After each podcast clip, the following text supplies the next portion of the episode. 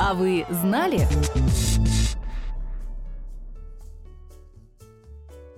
Киппу, но не пик. Японская фурия киппу в приближенном переводе «билеты заботливого отношения» – альтернативная валюта, которой пользуются волонтеры страны восходящего солнца. Суть проста. Волонтер помогает пожилым людям и людям с инвалидностью и зарабатывает свой билет. Обычно один час помощи и ухода равен одному фурия киппу, но может увеличиваться соразмерно объему потраченных на помощь сил. Заработанные билеты волонтер волен использовать по-разному – Например, он может быть уверен, что в старости или в болезни ему вернут эти часы таким же уходом.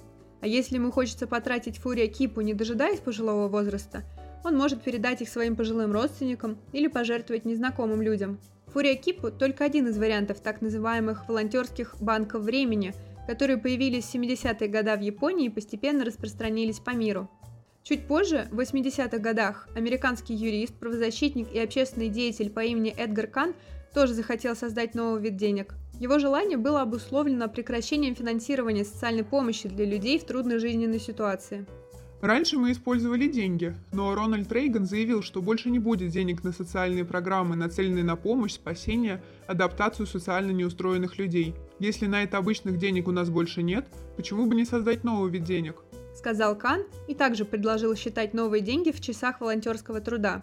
Предложенная Каном валюта – кредит времени снова оценивалась в один час безвозмездной помощи.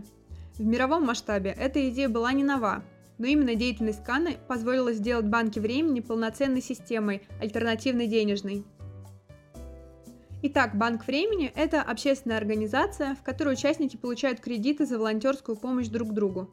В отличие от японской модели, на Западе работает формула «один час – один кредит». Волонтерские банки времени – это не только про помощь пожилым людям – Обменивать свое затраченное время можно на любые услуги. Так, например, в первом российском банке времени, который появился в 2006 году, люди предлагают то, что у них лучше получается, и просят того, в чем нуждаются.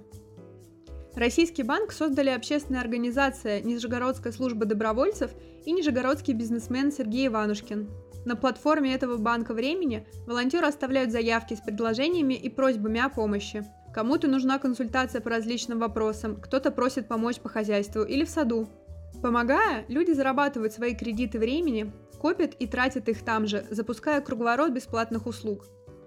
Кроме того, помощь в Российском банке времени можно попросить в пользу своих близких, друзей, а также общественных организаций. Этот банк продолжает традиции Эдгарда Кана, который отмечал, что ценность труда не всегда можно оценить в деньгах. Цена любой вещи зависит от ее дефицитности. Чем более редким является товар, тем выше его цена.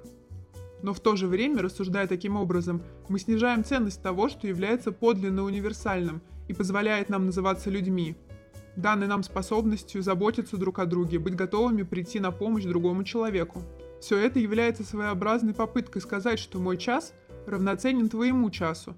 Неважно, доктор ли ты, хирург или юрист, или водопроводчик, или кто-то еще – эта концепция базируется на идее, что каждый человек обладает чем-то особенным, чем он мог бы поделиться с другими.